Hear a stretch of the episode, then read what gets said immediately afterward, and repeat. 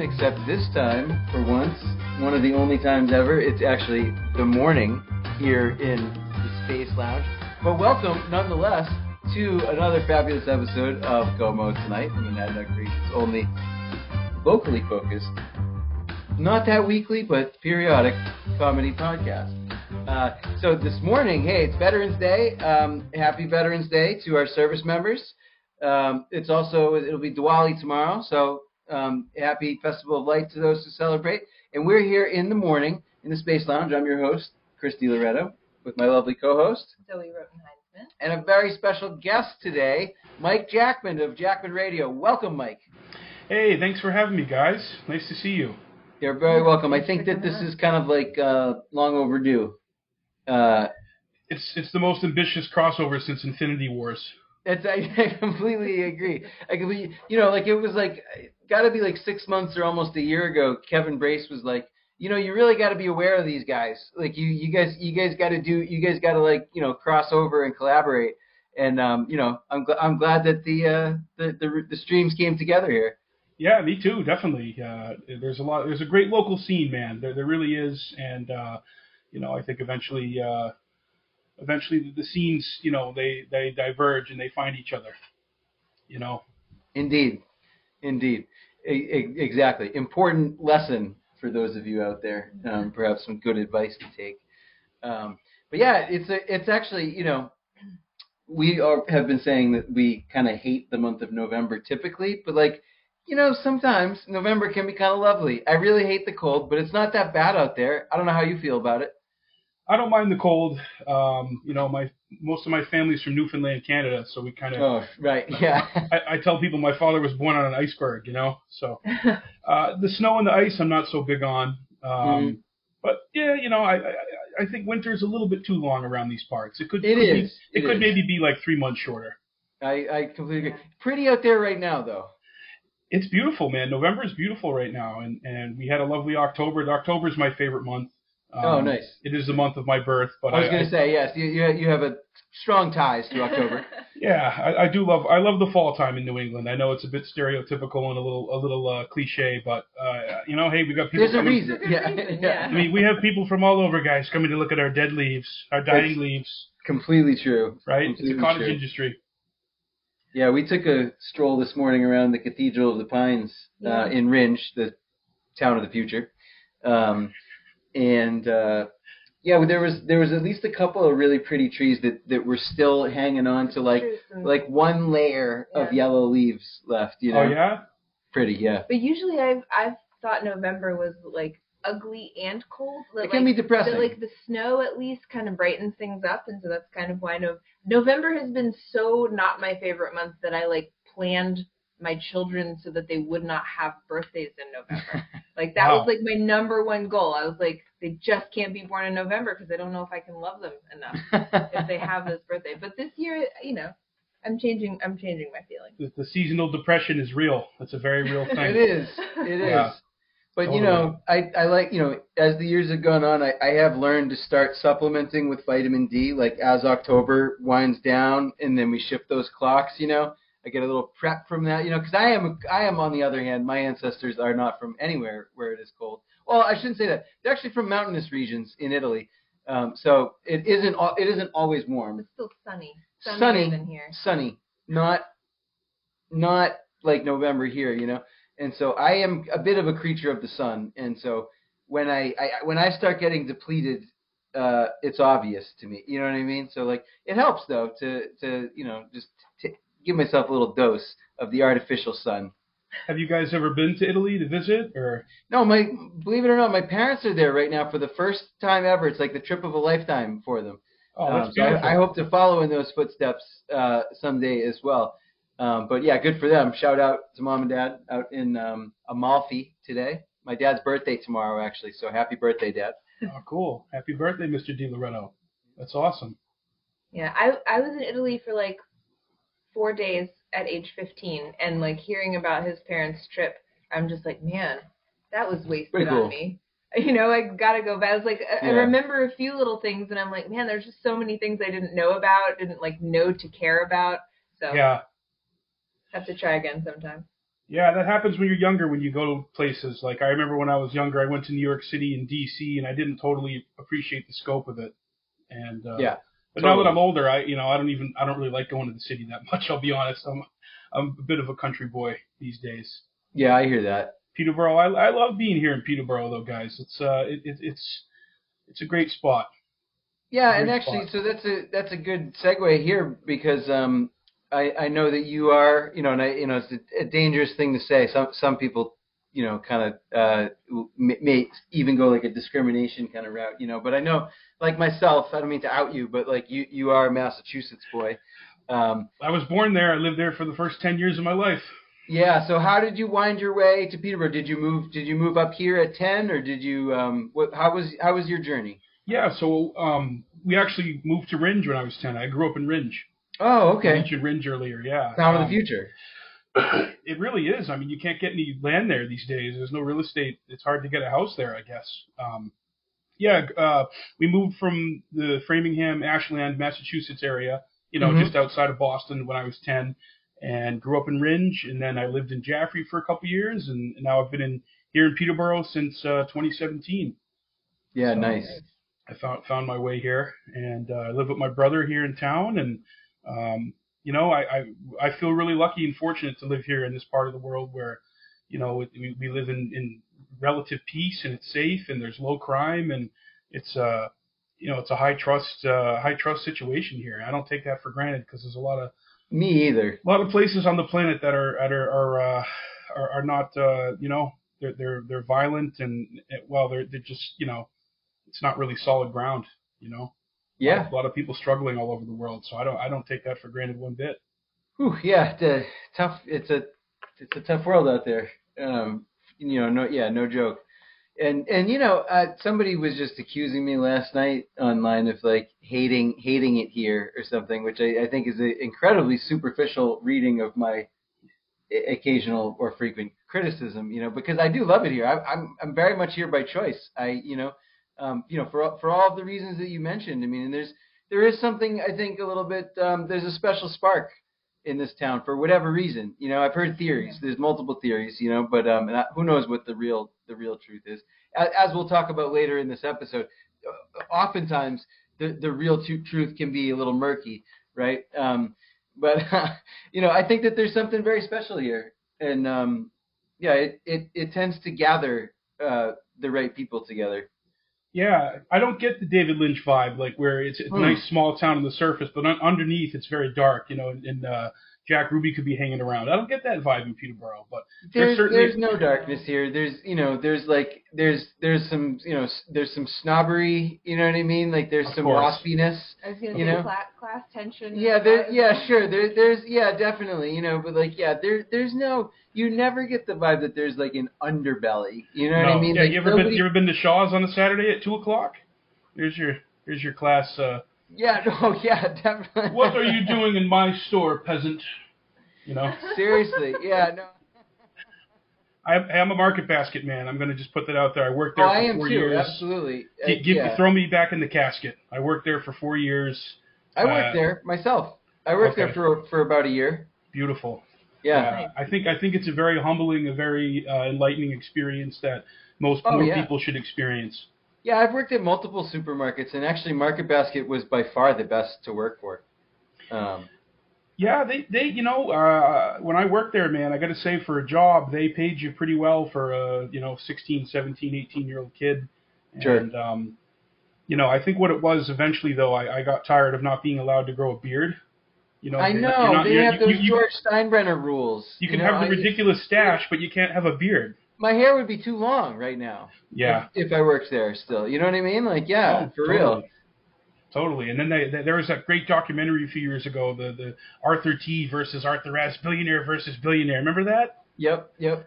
It's like oh you yeah, know, I, I actually worked there like the year before that whole Okay. debacle. Like, right, so I, I had kind of recently departed. At Did you time. work at So the I one Still, that- I still had a lot of former uh, coworkers that were that were there in in Rindge actually.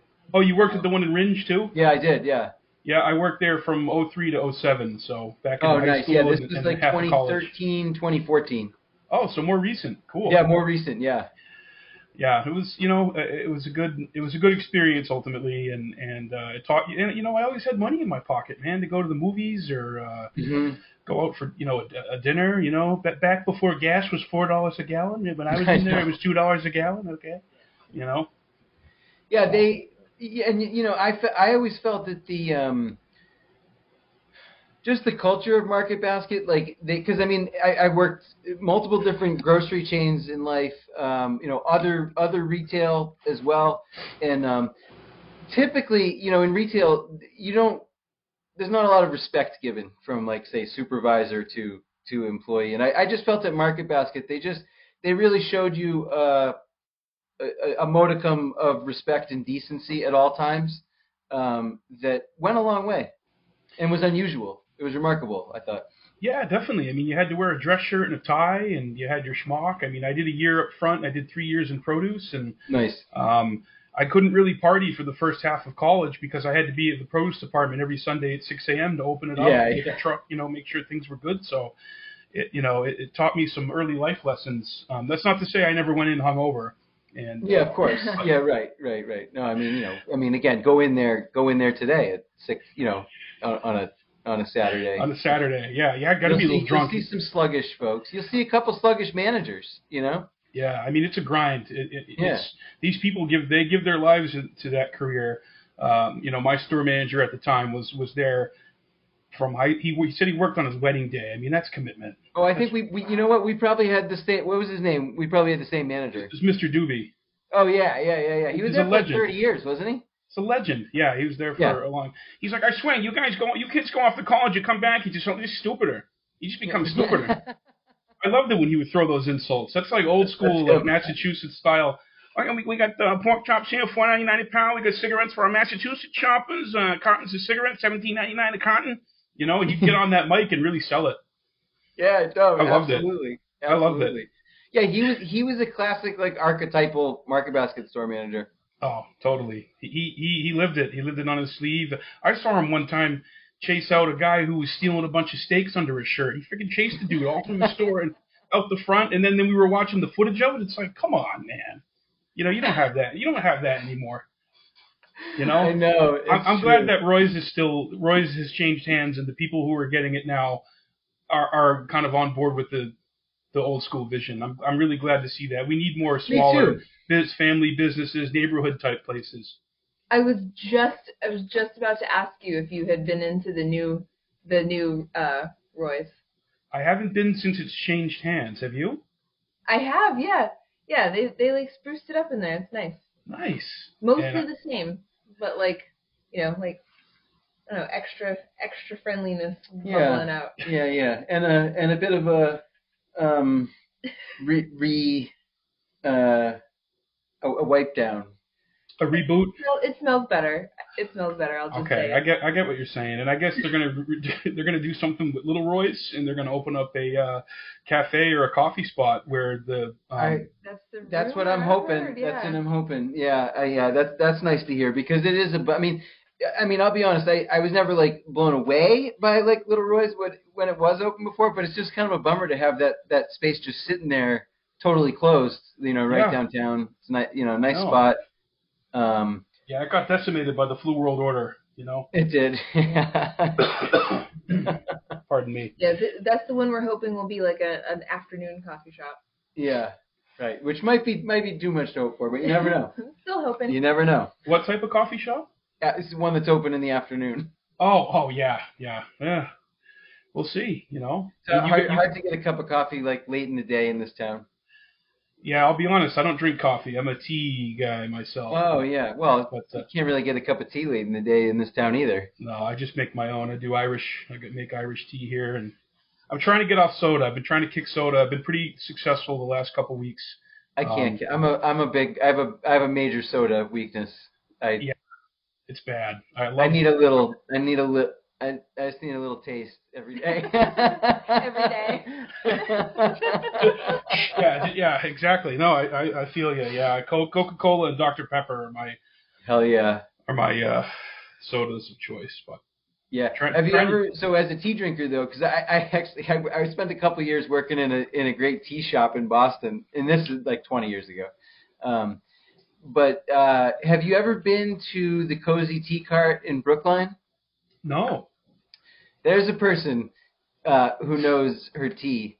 Um, she's she's I, I have never seen actually to this day because the tea place I used to work at in Boston's gone, and um, I any tea I have never been to one except for her shop that has that level of like quality selection and expertise. You know, I mean, she's got relationships in in the Himalayas and whatnot, and goes over, which is kind of you know kind of what you need for like the real the real good stuff. Uh, but it's worth it, you know. And they do um, ship online too, because um, the hours can be tough because uh, they close by like six o'clock every day. Yeah. Wow, that's great. Yeah, that's uh, that's pretty uh, pretty customized. I yeah, cool. Have you ever been to the Alamo in in Brookline, the barbecue place? No, I've been to. I think it's called Blue Ribbon. I don't know if that's um, in Brookline. I don't Boston. know either. I think it's called the Blue Ribbon. It was a pretty popular barbecue place down down near Boston. Oh no, no, this Brookline, New Hampshire. Oh, oh, Brookline, New Hampshire. I'm sorry. Yeah, Brookline, uh, no, New Hampshire. No, I haven't. How long has that place been there for? Um, maybe five years. It's it's in a place where there's been a number of restaurants over the years that it, that have turned over. But um, was the Country Corral in there before in the Chinese restaurant? Because not band, there. No, it used to be there was like a, place called Riverside was in there, and then there was something in between Riverside and the Alamo. But um, it's also near. It's, it's right on Route 13, um, and um, you know, right by. Um, probably don't know this either, but Tobacco Haven. It's an old. My first place I ever bought tobacco. Um, used to be a shack by the side of the road, and now it's this gigantic like Vice Plaza with like you know a convenience store with like cigarettes and beer cigars and, and other stuff in the in the tobacco part and and a New Hampshire liquor store. So so that's um, like they're, they're like Times Square in Brookline. Seriously, seriously, and then you know, kind of like diagonally up the road is the Alamo, and across from the Alamo is the tea the tea shop. So there is there's like a few, and there's like a Greek place nearby too. Wow. Um, so yeah, it's actually it's and it's weird because you don't think of Brookline like it's kind of like a town that you drive through um, for the most part. No offense, Brookline, but um, they actually have like a few really great spots that are worth stopping at. And the sculpture sculpture park. Yeah, which I still haven't been to. Yeah, I got have you? Today. Oh yeah, I've been there. Oh, cool. Yeah, they have this like crazy um, free just like sculpture hike park. There's like different hikes you can do, and there's like a you know, sculpt- big sculptor studio. I think they have like visiting artists, and they just have like installations throughout the woods, so you can. Andres, right? Yes. Andres Institute of Art. That sounds great. That that'll yeah. be really cool. Let's go. You yeah, guys are you guys are I totally. grew up right over the border in Townsend, which is you know also not also one well one and a half towns removed from the border of Rindge. I I think of it as the border though because I grew up in West Townsend, just off of 119. You know, so to get to the border um, with Rindge is like kind of like a 15 minute straight shot from my parents' house. So I think of it as like, yes, just over the border, but literally over the border from Brookline, um, which is you know part of why I I have known of all of these places. But wow, yeah, that, those are like hidden gems in the area. Totally. Totally. I, I spent Always. um I spent a pretty good amount of time in Townsend as a kid because my one of my mother's childhood friends has lived there, did live there for years. Nice. So we would go there, and they owned a video store back in the '90s so oh, I got yeah. I got to see the original Scream when I was like nine or ten years old for the first time, and that kind of that kind of helped um, birth my love of horror films. Was so. that was that um, uh, Harbor Video by chance, or it, or was it Dave's Video? There was a couple of probably Harbor. It was in a it was in a plaza, if I remember correctly. Yeah, yeah, yeah. That, I think that was Harbor Video. And, and yeah. this would have been probably 94, 95, 96. Sure. Yeah. That's so, what was there. Yeah, for so sure. So they had, and this is all VHS back then, of course. That was so. our, yeah, that was our that was our video rental store for sure. Yeah, yeah I mean there was there was Blockbuster in Fitchburg, but like you know most of the time you wouldn't drive. We we in growing up in Townsend, you do kind of drive to Fitchburg and Nashua for like a lot of things, you know. Yeah. But, like you wouldn't your parents wouldn't necessarily take you to Fitchburg just to go to Blockbuster. You know, you would go no. to Blockbuster if you were already there. Otherwise, you would go down to Harbor Video. It's not nice video store. Yeah. Did you, you guys ever go to Tori's, the uh, sub place? I think it's in Leominster. and they they I have don't think so. they have a new lo- my dad used to take me when I was a kid and, and I thought they closed but I recently found out that they opened a different location under another name but it's the same business so Oh no I'm, shit. I'm definitely pining for one of their steak and cheese subs. oh, I would love to have that. Yeah, I'm I mean hoping- Leominster's got good food. I'm hoping it's good Yeah. you know I like um What do they call Um, it now? I forget what the new name is so I'll have to look that up but I, I've always loved the Italian spot on Central Street in Leominster uh, Il Camino Oh yeah, I've been there. I'm pretty it's, sure. Yeah. it's real old school. Like every everything's still old. Like the chairs, the the upholstery, the the you know the carpet. It's yeah. that- I think they've been there since the 50s, 40s or 50s or something, and it's been family owned. Yeah, they they used to have this place called Monty's Garden. Do you remember that place? That was like that sounds it- familiar. that was right downtown, and it was like upstairs in this place, like super old school Italian joint, and Hmm. like you know that was kind of like the place. That was like a big deal. Like if you took somebody out to Monty's Garden, like there's a thing, but it's it's gone now. I don't know what happened, but it it um didn't didn't last. I mean, I think it had been there forever, but like it you know had its had its day.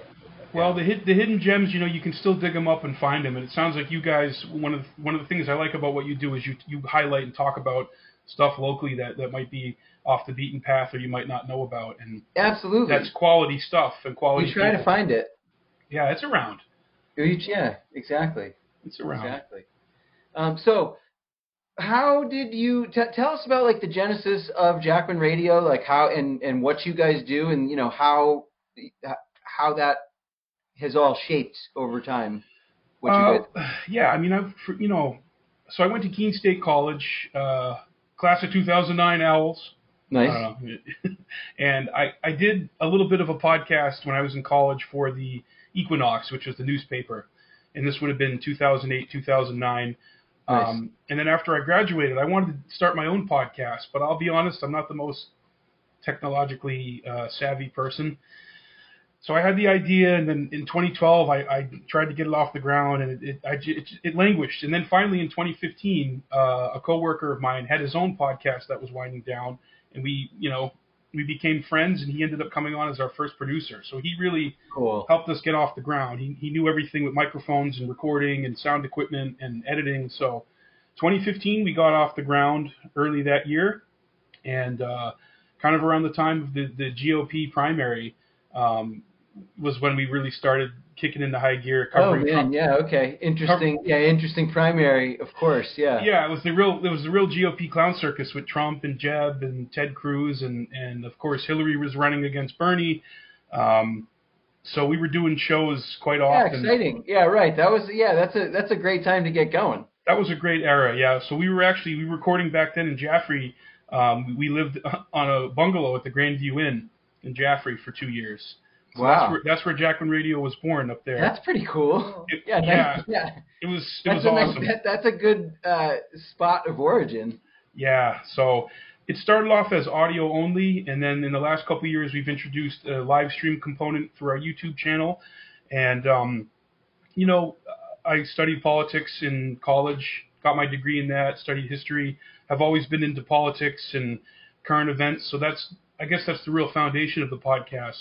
And we, you know, we like to throw in some comedy stuff there too, and um, pop culture, you know, film, uh, books, we, we interview journalists, you know, anybody that we're interested in. If we read a book and we can get in touch with the author and we can get them on for a chat, we try to do that. Um, yeah. And then in the last election cycle, 2020, we filmed a series at Post and Beam Brewing here in Peterborough, uh, where we sat down with as many presidential candidates as we could get to come in person. And Which uh, was which was kind of a big deal. I mean, that was my first exposure. I mean, I remember that. You know, I mean Oh, that cool. that made the rounds for sure. Yeah. Yeah, so that was actually mostly in 2019, and then of course, you know, lockdowns happened, and and uh, in March of 2020, so that put the kibosh on any in-person stuff at all. That's really when. Jackman Radio kind of went fully, like we're doing here, streaming.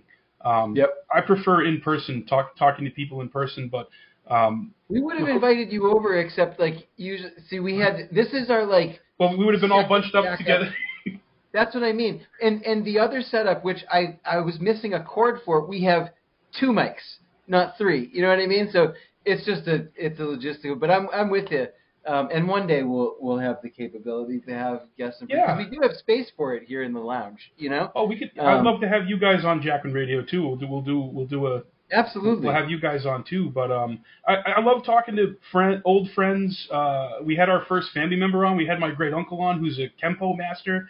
Um, yeah, I saw that. I haven't had a chance to listen yet, but that's pretty cool. Yeah, so we, we like to talk to anybody that we're like interested in or an area that interests us or we're passionate about. Um, and I'll, I'll talk to any presidential candidate, Republican, Democrat, Independent, Green, I mean Libertarian. We've talked to our our first big interview we did was Jill Stein. Actually, we went to her house down in oh, Massachusetts. We hung Yeah, out with her for three hours, and and she, you know, she's an us- interesting lady. She is, yeah. I, I like her. We call her Yeah. Base Plant Lady. That's one of that's one of the nicknames. And she's actually running again. She just announced she's I gonna- just saw that. Yeah, somebody like yeah, Jill Stein's back again. I mean, I you know I I like her well enough. I'm I am sort of like all right. I don't.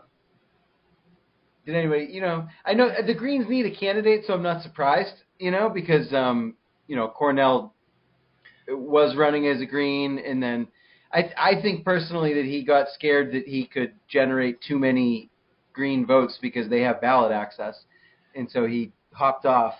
Um, yeah, aren't they on 35 or 40 states or something? yeah, they're they're on most of the states. Yeah, they they have yeah. So it's a if if you are a popular figure that can kind of garner that kind of attention, and you are worried about being a spoiler, Mhm. um, not a good place to hang out really. Well, I like what RFK Jr. is saying. He's like, yes, I'm going to be a spoiler. I hope to spoil it for both of them. For both sides, yeah, and Yeah. if you see those growing numbers, uh, that that's like within striking distance at the moment. Obviously, election day is a year away, but um, yeah. it's kind of remarkable, I think. I mean, he's beating Trump and Biden in uh, two different poll, maybe more than that, among 18 to 45 Among year olds. Straight and, up. And independents, straight up Yeah. independents. And no no third party candidate has ever had this amount of support a year out from the general. So that's huge. Yeah, it is huge. It is huge, and you know, um, it, it, I think um, to kind of segue into our our, our next and, and sort of main subject, it may something like that can carry risks along with it. I think, um, and you know, I, I, I say that to um, bring us to the event that Monadnock Underground and uh, Gomo and Jackman Radio are doing in partnership. Uh, so you know, this episode will probably come out on Monday the 13th. Um, so Friday, this Friday, Friday the 17th, um, the place you want to be, Friday night, 7 p.m. Uh, to 10 p.m. 1833 room at the Peterborough Town Library. 60 years of the unspeakable. An examination of JFK's uh, legacy, legacy of his assassination. We're going to do a film screening um, of a documentary relevant to the subject from a, a director known for his film on the subject, and um, and then we're gonna have a little discussion afterwards. And um, you know, this came about because, course, it's the 60th anniversary. It's a big deal. Um, don't want to pass it by. There's a lot of stories in the media, but I don't feel like I'm seeing a lot of events um, necessarily that people are doing, or or even even commemorative kind of things. So, Mike and I have been interested in this for many years. Um, so I, I don't know if you want to talk about your, you know, kind of how how this came to be something that you were interested in, passionate about. Has to be back in middle school. I was having a discussion with my uncle John, who who grew up in Boston, um, and uh, I, he just I don't know if he brought it up or he he told me about back in the 70s. He was out near the water and he saw a boat, and the name of the boat was Who Killed JFK, and that kind of sparked his interest in the whole thing. Mm. and he became a, kind of a student of the assassination and um, was telling me about a, a man who worked in the military named L. Fletcher Prouty, uh, who, who's of course the character of Man X, played by Donald Sutherland Donald in Sutherland, JFK, yeah. is is based on Fletcher Prouty, uh, who worked in military intelligence, worked in the Pentagon, uh, was a liaison, you know, with the Presidential Protective Detail and um, you know the military and, and intelligence agencies. Uh, so he spent many years on the inside, you know, in these meetings and looking, you know, at operations and being involved in operations. And he, you know, wrote a book about it. I think just called JFK, or maybe it was called JFK in Vietnam. Or no, that was John Newman. But anyways, my uncle John told me about this guy A lot of books. and told told me a little bit about the assassination when I was a middle schooler. and that just kind of sparked my interest in it. And since then, I've just been been in that in that uh, space. you know, and there's there's been Yeah, so many that. amazing. Um, and for you, you didn't you see JFK when you were a young boy? The film. Yeah. Yeah, so I was never allowed to see any rated R movies and um I don't know, for some reason though I was very interested in JFK in general. I, I don't know, I, I could feel his charisma as like a 7-year-old, I guess. Um and I just and uh, my parents at the time were not even they they are now, which is funny, but they were not even Democrats. Um they uh they they were Republicans, so like it's not like I got it from them really. I just like somehow inherited this Massachusetts Kennedy love, and um, so they had never seen JFK. Um, this literally must have been like right when this movie came to video because um, that's how old I was. It was like around eight years old, and they were like, yeah, they were like, yeah, you can watch it. It's like historical, um, you know, and they didn't watch it with me either. So I I just like Oh, watched God. this, this this movie by myself and like I kind of like come out of the room and I'm like I'm like did you know that there was like a trial in the case of of them and they're like what are you talking about you know and I'm like and I think that the CIA did it and then you know and that um and actually Zoe we we, I- we found some Yeah. some I- evidence I brought, like, some Chris's- receipts Chris's, yes, his receipts. This is um, October issue 1992 of News from Room 31, which I guess is like your third grade class. Yes, it uh, was. Newspaper Yeah. Whoa. here. Yeah, Yeah. and it's got it's got all kinds of like wonderful, you know, like little coloring. This is the Halloween issue. There's like coloring pages. There's like spooky poems, and then we come to Chris's article titled "His Assassination." which I will now read to you. On Friday, November 22nd, 1963, President Kennedy was in Dallas, Texas. At about 12 o'clock p.m., their car drove past the Texas School Bank Depository. I think you meant book. But You were close. Yeah, sure. Um, an A couple letters off. Yeah. an active banking warehouse when a shot rang out from a sixth floor window.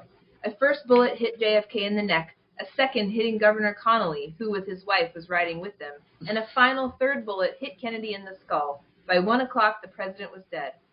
Hours later, Dallas police abducted a suspect they were positive committed the assassination, Lee Harvey Oswald. Quote, I haven't shot anybody, insisted Oswald. The Dallas police had earlier found a rifle in the room of the sixth floor window. They investigated the registration number. The owner, Lee Harvey Oswald. A person escaped from the Texas School Bank Depository just after Kennedy was shot. The Dallas police chief inquired who it was. Lee Harvey Oswald. Two days after the murder, when Oswald was being interviewed by reporters and police officers and was on many TV stations. A Dallas nightclub owner named Jack Ruby pushed through the crowd and shot L.H. Oswald with a concealed revolver. You killed the president, you rat, were his very words. The case of the JFK murder isn't closed. A person named Abraham Zapruder was filming Kennedy when he was shot.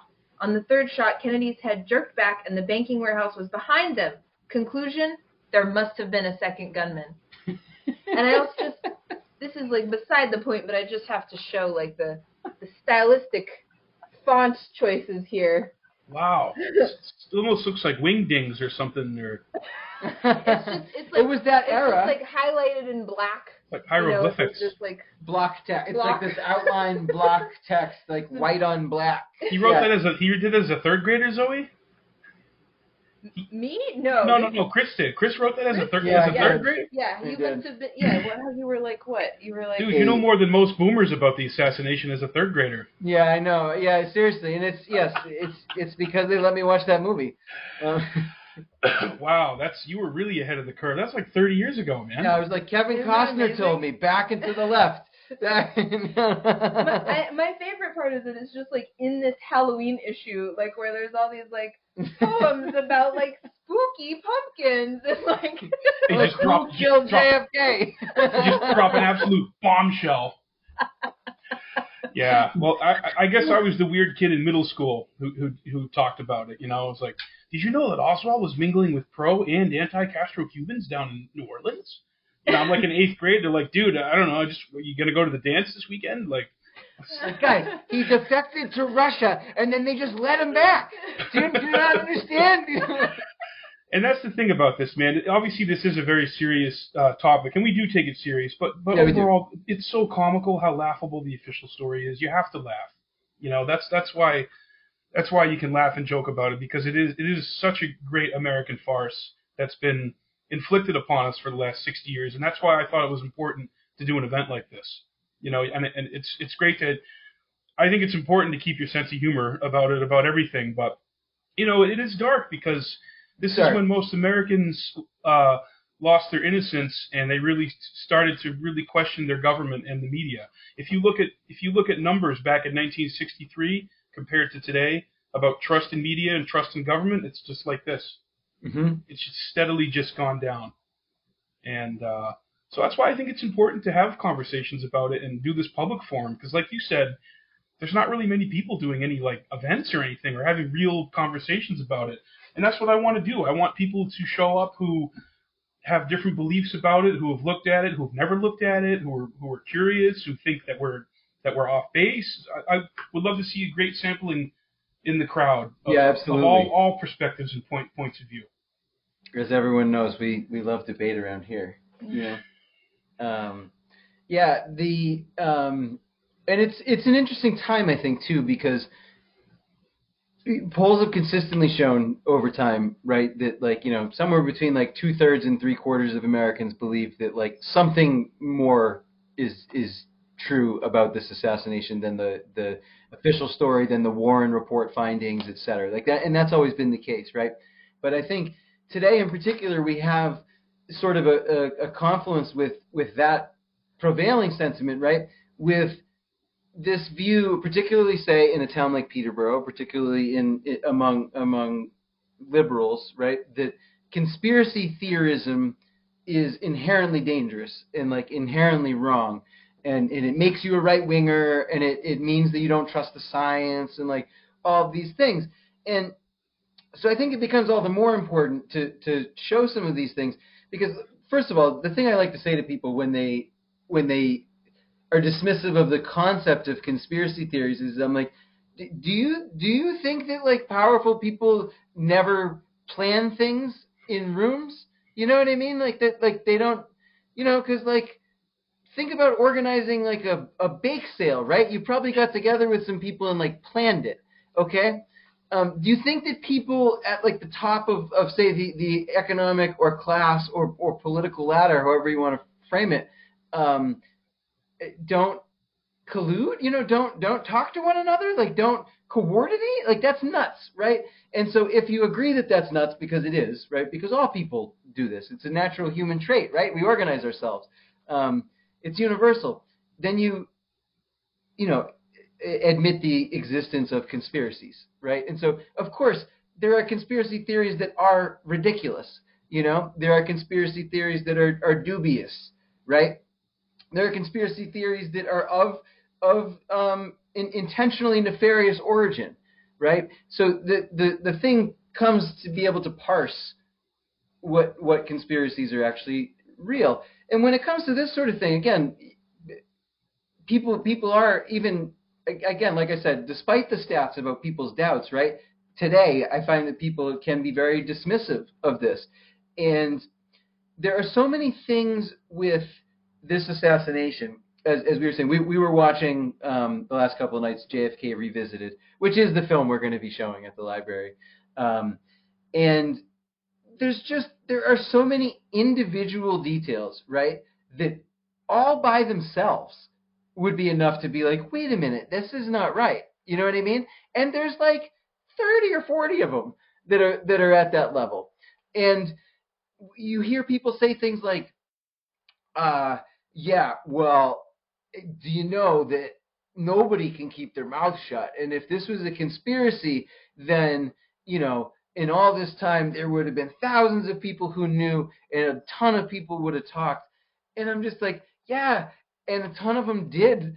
You know what I'm saying? Like People have a ton of them Did Yeah. People have talked, and conspiracies are very real. Just in our lifetime, the three of us, the earliest one would would be Iran Contra. That was a conspiracy. Sure. I mean, that, that's government colluding with uh, drug running, terrorism, weapons. I mean, that that's that that all happened. You know, um, the Iraq War was a conspiracy. You know, they got together and and uh, tried to sell us a bill of goods about weapons of mass destruction and yellow cake and uranium and anthrax, and that ended up all being a lie. They were Yep. all lies. Um, Mass So- surveillance of U.S. Right. citizens is a Yeah. conspiracy. it's it's ended up being true. Yep. So I think to your point, um, especially in recent years, the QAnon stuff has thrown a lot of people off, and that's I think you know part of that is is you know a way to get people to not look at anything and not question anything. I think so, too. because you'll be you'll be painted with that brush. Um, whereas in the Kennedy assassination, since day one, there has been serious scholarship and been serious criticism of the Warren report and people on the ground interviewing witnesses and doing research and looking into this, you know, it, with a sober mind. Um, and that's the information and evidence that I that I try to always put forward. And guests that I I have on my show um, who have done really great groundbreaking research on this stuff. And I think if you if you just peel back a layer or two on this and you and you look at it um, with an open mind, I don't know how you can come away and not think that there's something amiss with the Yeah. whole deal.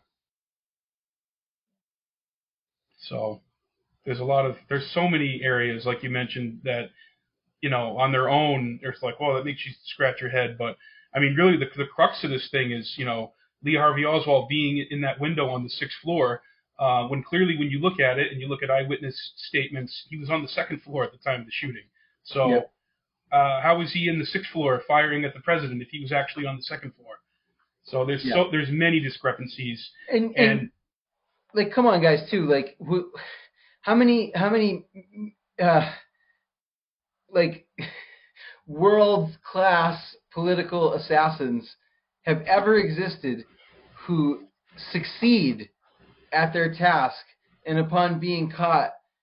Don't don't you know use the opportunity to proclaim why you know what their cause is right? Or alternately don't try to proclaim innocence and get away with it right? But say instead specifically i am a patsy yeah you know what i mean well why would you why why would always- anyone say that that always stuck out to me too. Yeah, I'm just a patsy, and uh, he was begging for legal representation. And uh, I mean, he look you look at him there, and we were talking about this kind of off, you know, online the other night. Uh, the, the midnight press conference they did with him, where they, where they trotted him out, and he looks really beat up and, and Yeah. disoriented, and and um, one of the reporters tells him, "You have been charged in the death of the president," and, and look he just looks completely like gobsmacked yeah he's you know there's so much about it that that points to him uh, not only not being you know really involved in the plot, but not not being the shooter at all. hmm And there were never there never was a trial. To your point, you know he was killed two days later on on live television by Jack Ruby, who has had innumerable mafia connections and uh, weapons smuggling and and had been around for a long time.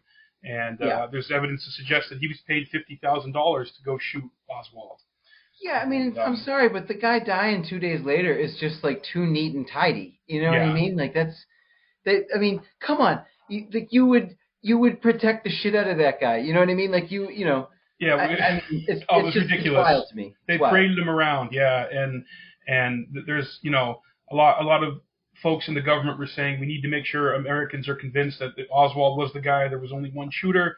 We don't want World War III to pop off. We don't want uh, incident with Cuba.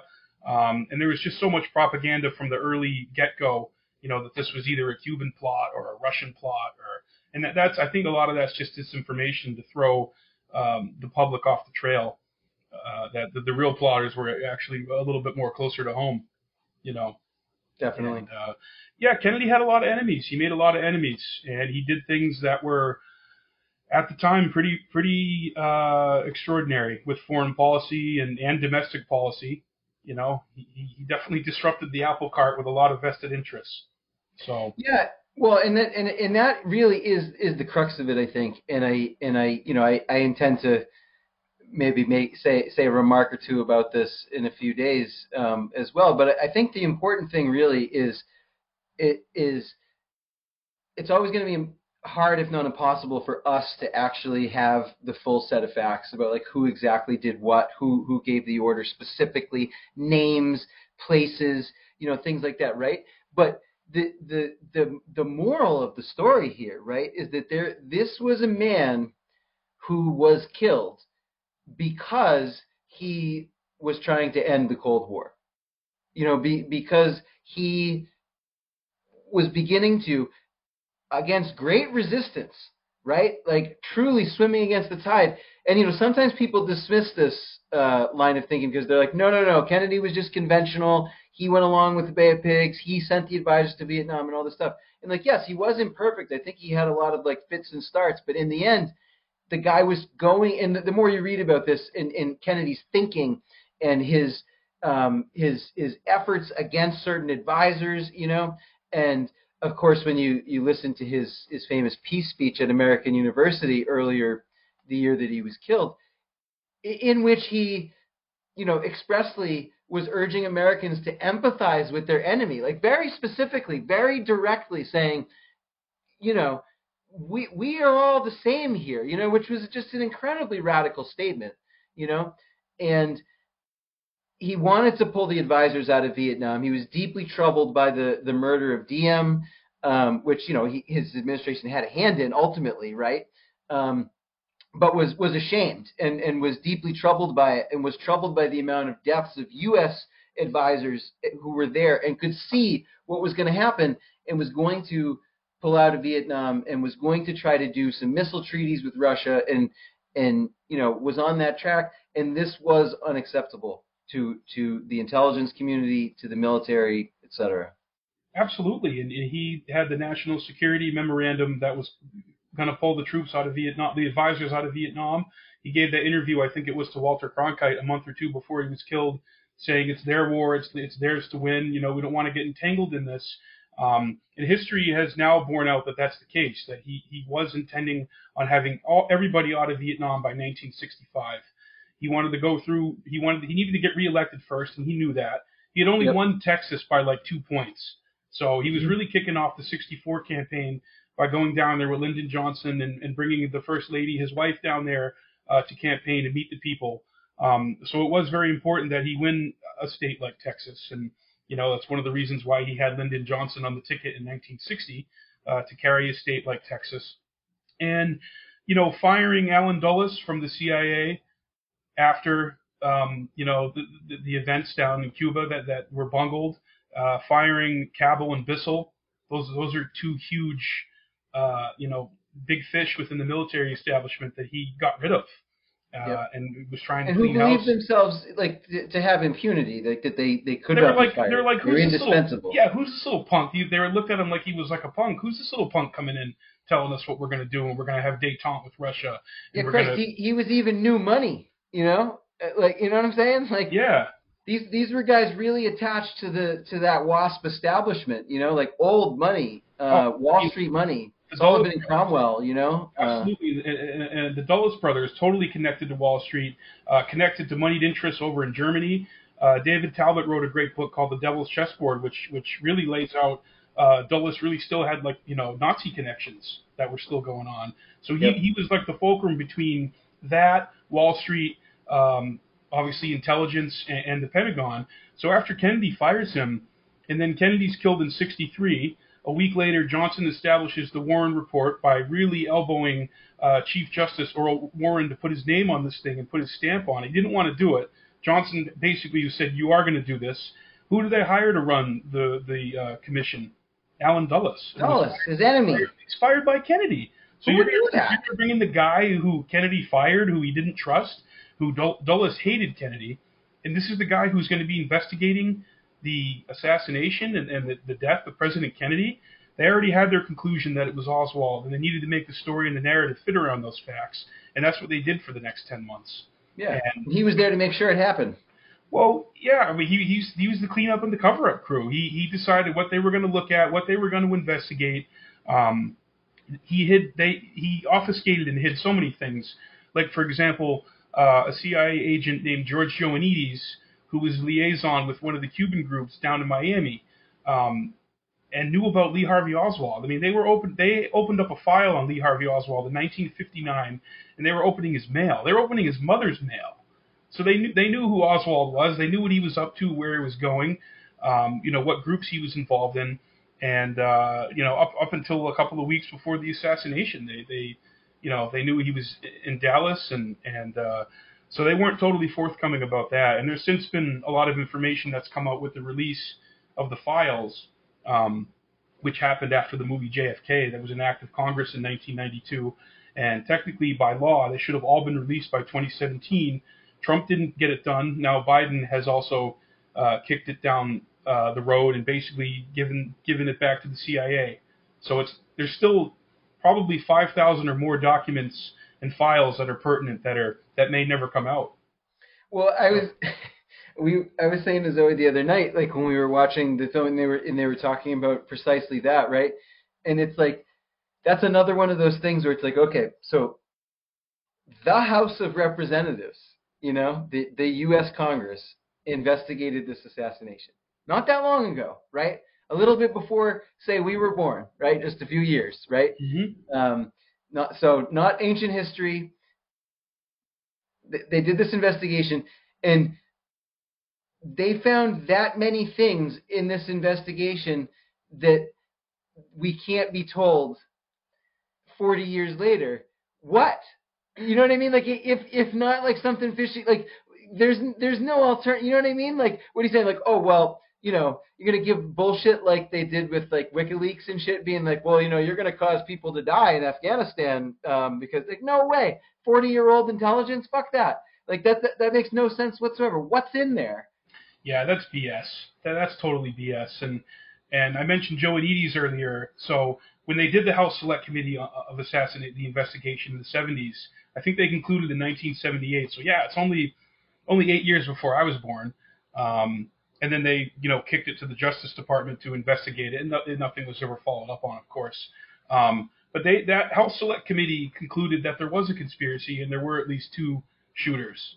That Yeah. was their. So there's actually two. So, so they actually publicly did conclude that. Right, you're right. there's two official government conclusions. There's the Warren Report, and then there's the House Select Committee.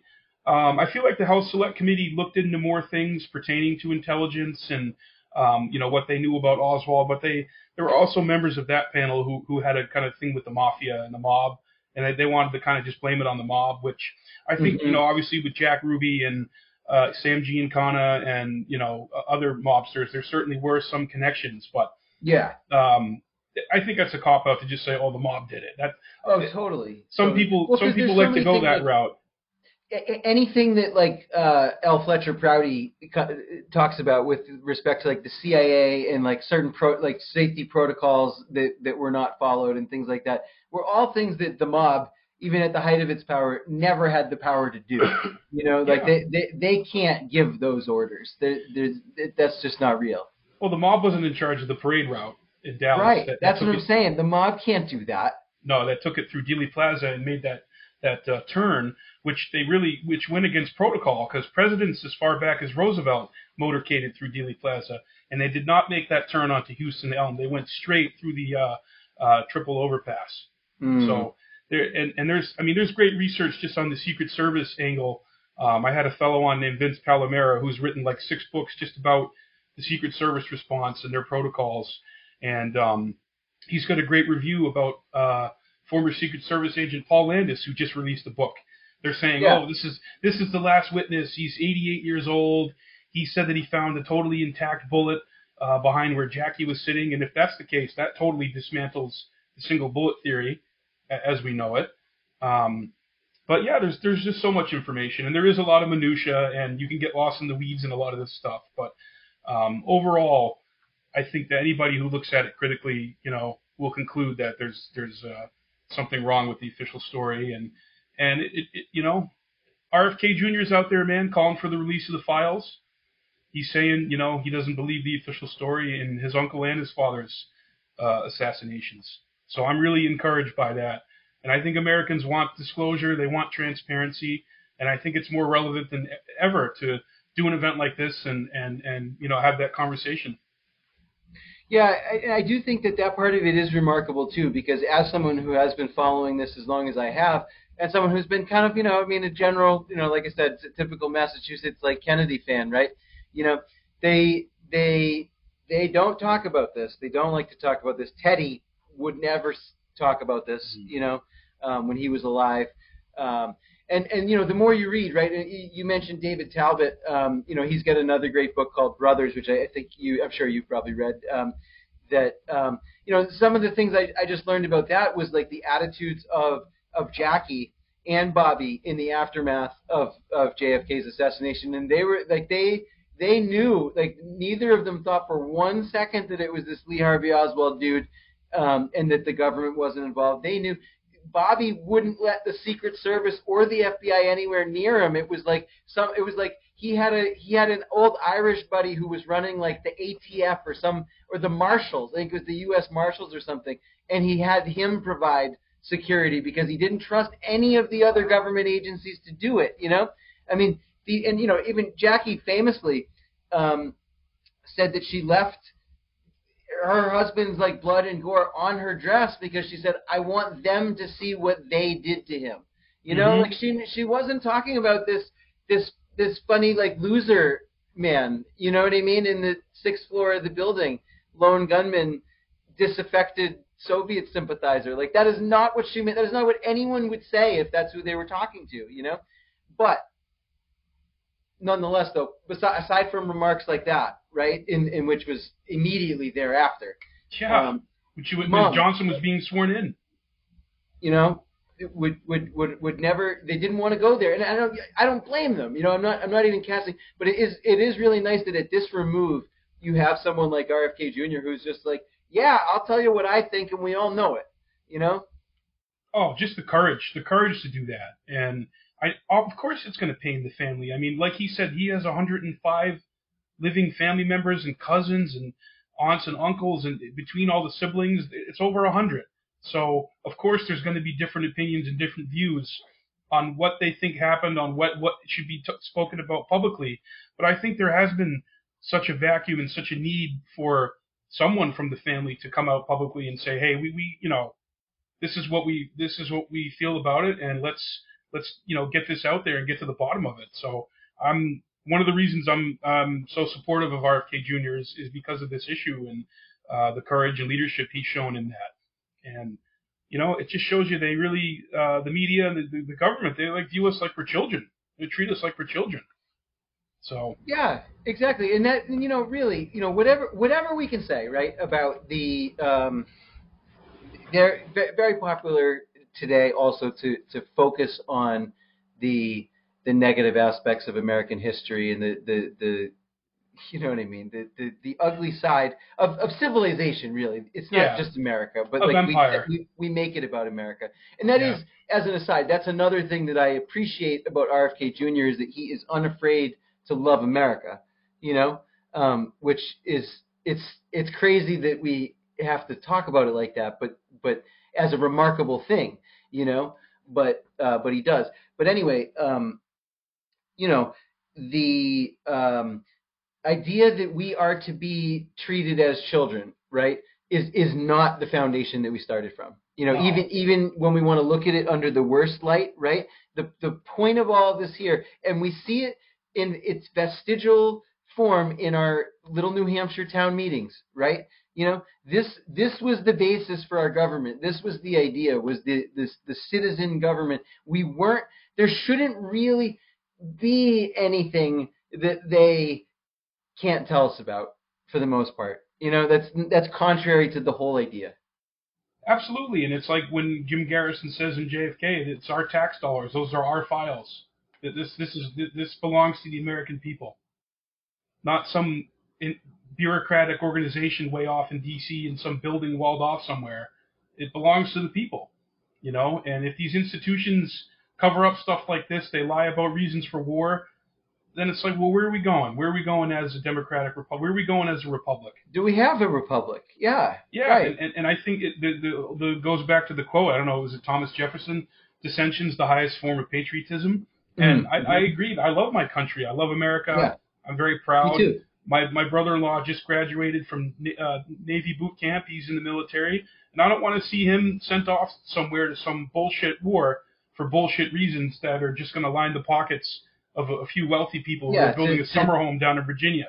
Yeah, to You know? grasp onto like the final tendrils of like the post-war American empire. You know what I mean? Yeah. Like what a hell of a thing to die for. You know? And I just really feel like the anti-war movement kind of died after the Iraq War, and with the election of Barack Obama, a lot of people went to sleep, and um, I think that's really unfortunate, and that's one of the reasons why we're in the situation we're in now, 20 years later.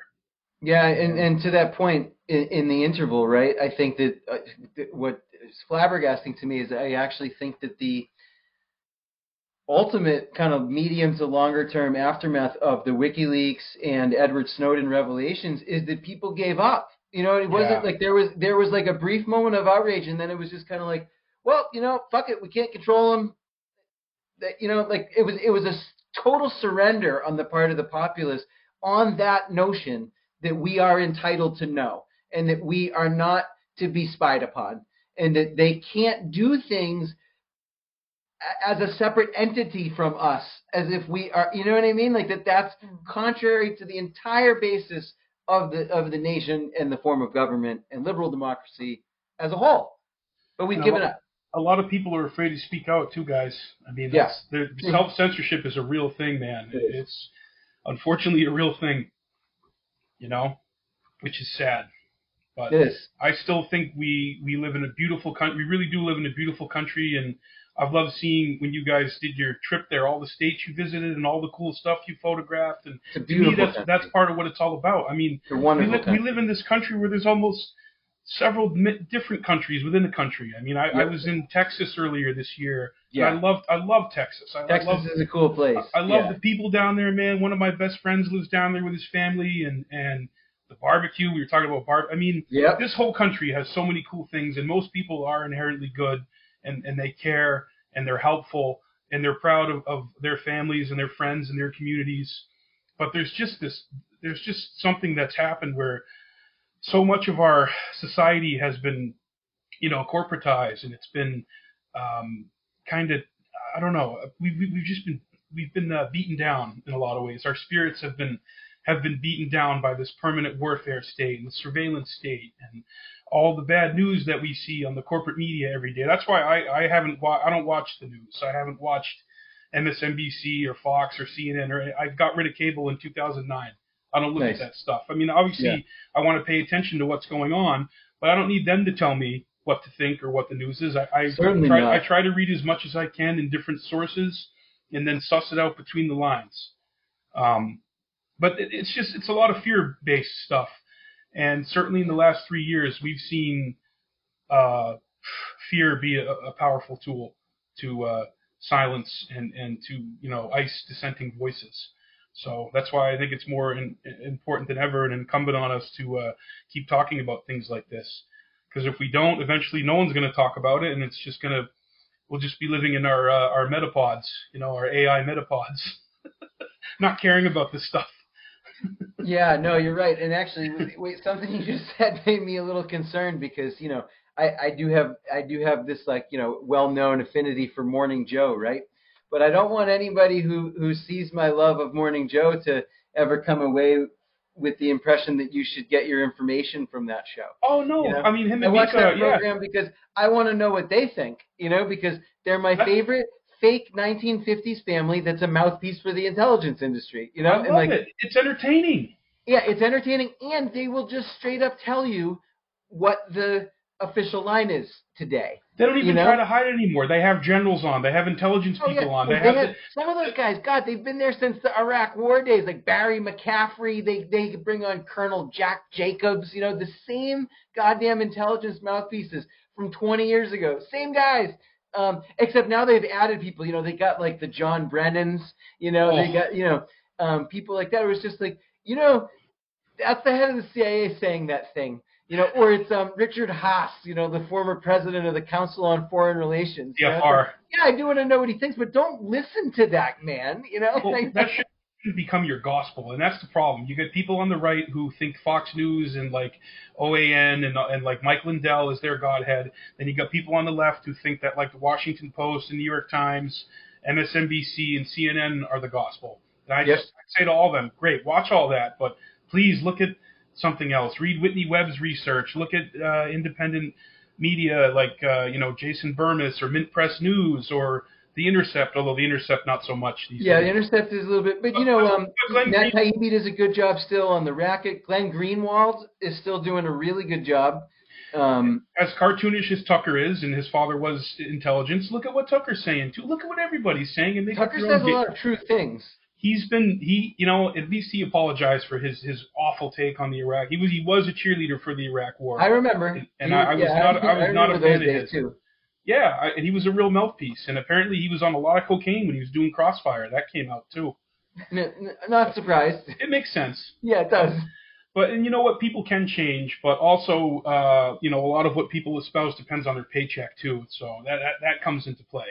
So I just think I guess the takeaway is you know everybody use your own discernment and uh, make up your own mind and try not to let some corporation do your thinking for you, which is getting increasingly harder day by day. And everything that we consume, from television to what we learn in school to the news to uh, the films that we watch, and even some of the books that we read. So, you know, and, and uh, I saw you post about the Beatles there, about the now the new Beatles song, and uh, I, you know, your point. Uh, I'm in a band, and, and most of the guys in my band agree with what you said about it.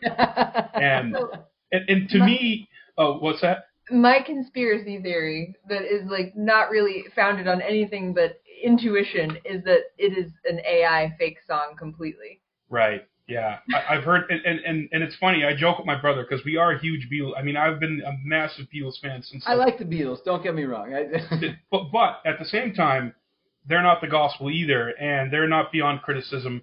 And there's of course there's conspiracy theories that the Beatles is just all like a Tavistock mind control thing. All the girls screaming at the shows, it's all staged. Mm. They didn't write their own music. I've I've, I've deep dived all that stuff. interesting. Yeah. Interesting. And then there's also stuff about the whole Laurel Canyon scene. We can get into that when I have you guys on. But okay, that, cool. but my point is that doesn't take away from how good the music is and how much I love the music um, Sure. and the Yeah. songs. But with the new one, yeah, the cynical thing is is the report in the media about AI being involved. And from what I understand, they used an AI program to separate John Lennon's vocals from the piano, which was on the demo track he recorded in 1977 at the Dakota. And so they were left with Lennon's actual vocals, and then Paul and Ringo recorded all the new stuff, and they had guitar Oh. tracks from George in the 90s. But is, is it possible the whole thing's an off? Yeah, it's possible. Yeah. But I mean, the fact the fact that it's called now and then, I'm it's just too perfect. It's just I don't know. There's just Yeah. it's just something doesn't ring yeah, true about it. it does seem a little too perfect. well, there's that. There's also. There, it's funny. There's a couple of things about it that you you read and you're like, are they pulling my leg or what? Like one thing is, so famously when they got together in the 90s for the anthology to reunite, obviously Lennon had been dead for 14, 15 years. Yoko gave Paul a tape that had "Real Love" and "Free as a Bird" and "Now and Then" on it. And Okay, it was on that tape. I was just saying, like, w- I was just saying this last night, like, why, that exact why thing, did yeah. they do those other two songs at that time and not that one? Well, so they started, according according to the official story, they started working on "Now and Then," and George thought it was garbage, and he didn't like it. Oh, was it to wait till he died? George George George didn't like said, "Oh, it's garbage. I don't like it." And he, apparently he recorded some guitar tracks, um, but the problem was they didn't have the technology to clean up John's vocals, so that's why they had to wait till years later for Peter Jackson. Sounds true to me either, though. Like, Hey, I'm I'm, I'm just going on the official the official Beatles cover. I'm, I'm I'm being the Beatles cover up artist for this one. yeah, But- right. Yeah, yeah. yeah. Oh, I, I, I You're like on their side. I'm a, I'm a John Lennon apologist. Um, John John's my favorite Beatle. I, I have a real affinity for John Lennon, um, and the Beatles. But yeah, I mean, you know, you, you, you hear conflicting reports about stuff, and at the end of the day, that that's a that's a, a cash monster like Apple and, Mhm. and and you know they got the Cirque du Soleil stuff, and who knows in in ten years if, if someone's like. Oh look! Look what I found in a drawer. I found this unreleased Beatles album. know. And then, Yeah, who know, Who knows? Who knows? You know what I mean? you're right. It's fun though. It's fun to talk about. And Yeah. uh, I had a fellow on my show named David Whelan who's got a book and a documentary coming out about the Lennon assassination called "Give Me Some Truth." Oh, And, interesting. uh, you know, I, I never really looked too deeply into Lennon's shooting. Um, I think, and this is probably like a lot of people with that and with the Kennedy assassination, it's it's very difficult to look at because it is an emotional thing. It's awful to face. Um, but there's stuff about Lennon's death that are pretty that's pretty fishy too. And uh, David Whelan's done a three-year investigation into it, and he's going to be releasing his book this month. So I'll be That's interested. interesting. And I had him. I had him on the show too. It was. And Oh, I'd like to check that one out. Yeah, it was an interesting chat. If you guys want to have him on, I could probably give you his contact info if you ever want to go down that rabbit hole. Yeah, sweet, sweet. Yeah, I'll, I'll I'll definitely check out your interview though for sure. That sound that sounds really cool. Yeah, Yeah, but I'm really Uh, looking forward to the event, guys. You know, it's, Yeah, me too. uh, me too. Yeah, I, th- I feel like this is a good place to wrap it. Oh Um, wait, I just want oh. to bring I want to bring up one more thing. Oh yeah, go Yeah, ahead. Yeah. like so obviously I don't have like the deep like Kennedy knowledge that you guys have, but I wanted to ask You were doing other things in middle school, I- apparently. I, I was like pretty obsessed with the Beatles, honestly. Like Oh, well, I, I want to hear all your Beatles theories, Zoe. Um, but but I wanted to ask you though, in case this is something I've like asked a couple of people about recently. Um, when I was in high school, we had to watch a couple of times this like it was like definitely like a made for school film. It was about a kid who was running for class president and he was obsessed with JFK and like he had left like a research paper to the last minute and the school it was like a teaching research skills. Like this was the first time I ever heard about microfilm. Like I just remember that detail. Like he had to go to the library and like use microfilm to write his paper. And it was about like the Bay of Pigs and like how Kennedy like had, you know, this like dark time, but then, you know, he like got himself out of it and it was like this kid was having his dark time, like not having finished his research paper, but he got himself out of it. Do you know what I'm talking about? Like did you watch this? I I want to find this again. I can't find any trace of it on the internet when I like Wow. look this up, but I I don't- I, remember it very vividly. I don't think I've ever seen that. No, that sounds fascinating, though. I, that sounds like something I'd like to see. Yeah, me too. Yeah. I've never It heard of it either probably though. Like, It's like a half hour, like watch this in your, you know, in your history class before you learn how to write a research paper type deal. unless it's like a giant Mandela effect thing for you, you know, like I, I feel like I saw it twice. We all saw we saw the Publishers Clearinghouse checks. We all saw them, you know. Right. But, but we but, but we didn't. the, the Mandela effect, right? Stuff that we Wait, is think that a thing we did? Like we didn't see the yeah, publisher's that's thing. not a real thing. supposedly that's part of the man that's part of the Mandela effect Supposedly. I supposedly. know. I saw those checks. I I- know. dude, I, I- saw those checks. we checks. all did. Wasn't it Ed McMahon going to people's house? They erased that too. They erased that with the Berenstein Bears. Oh, the logos, uh, all kinds of stuff. Didn't they? They would knock on people's door with a check. They've No? been fuck, they've been fucking with us our whole lives, guys. Let's just um, the im- go to infowars.com. Prison Planet. Yeah, We're gonna go. We're gonna we're, we're fighting a demon like Kamala Harris. yes, that's another one. I remember that cornucopia. Yeah, that, that was. Somebody was telling me that's how they learned what a cornucopia was. was the fruit of the loom cornucopia Yeah, that which doesn't not exist. real. Yeah. Dad, isn't that the underwear, right? The, the, Yeah. There's a cornucopia in that logo, right? absolutely. No. no. Never was. Apparently, they say. All right, we got a lot to talk about when we come on to your show. Yeah. Oh Um, yeah. Let's, let's, we'll, we'll do it like a happy hour. We'll do it like five, six o'clock. and Have Yeah, yeah, yeah, exactly. We thought about being real alcoholics, but instead we started to go, decided to go like the Ben Affleck, um, J Lo route. I love you know? I love that motif. You you guys are like totally cosmo and, and worldly and cultured, but you also love Dunkin's, and I really love That's that right. about you guys. That's right. Because I'm with you. I, I, My I roots, man. America Yeah. runs on Dunkin'. You know. That's right. That's right. Um, well, so event is this Friday, Friday night in the 1833 room of the Peterborough Town Library, seven o'clock to 10 p.m. Do Do you remember if we're allowed to like BYOB at a private event at the library? I have no idea. Well, I don't want to speak to that. bring bring some, and we won't stop you. And if someone officially is there to stop you, we can't speak to that. But um, I don't know if Corinne will listen to this far in the episode. we'll, we'll, we'll, we'll do we'll do a flask in honor of Ted, Uncle Teddy. You know, exactly. we'll have, we'll have a we'll, we'll do we'll do a um we'll Okay. have a No, I we'll have was- a I was at his final victory speech, Ted Oh. Kennedy. I saw Ted Teddy speak too. So uh, when was when would that have been? 08 or 06 or Yeah, I think it was um, 06. I think it was 06. Yeah. I saw him in um, Nashua or Manchester campaigning for John Kerry in 2004. cool. So I, yeah. I saw him and Teresa Heinz in person. nice. um, yeah. I I like Steady. I don't care what anybody says. Oh, oh, Uncle Ted?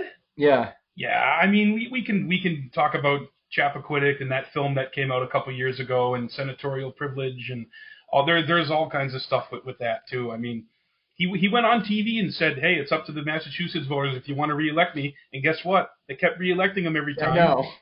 right? I know. Seriously, democracy at work. Um, I'll leave. I'll leave the viewers with one final piece of good advice, though. Going back to some of the things we were saying earlier, and hopefully you can make it to the event, and we'll we'll talk about this some more, regardless of where you fall on these issues.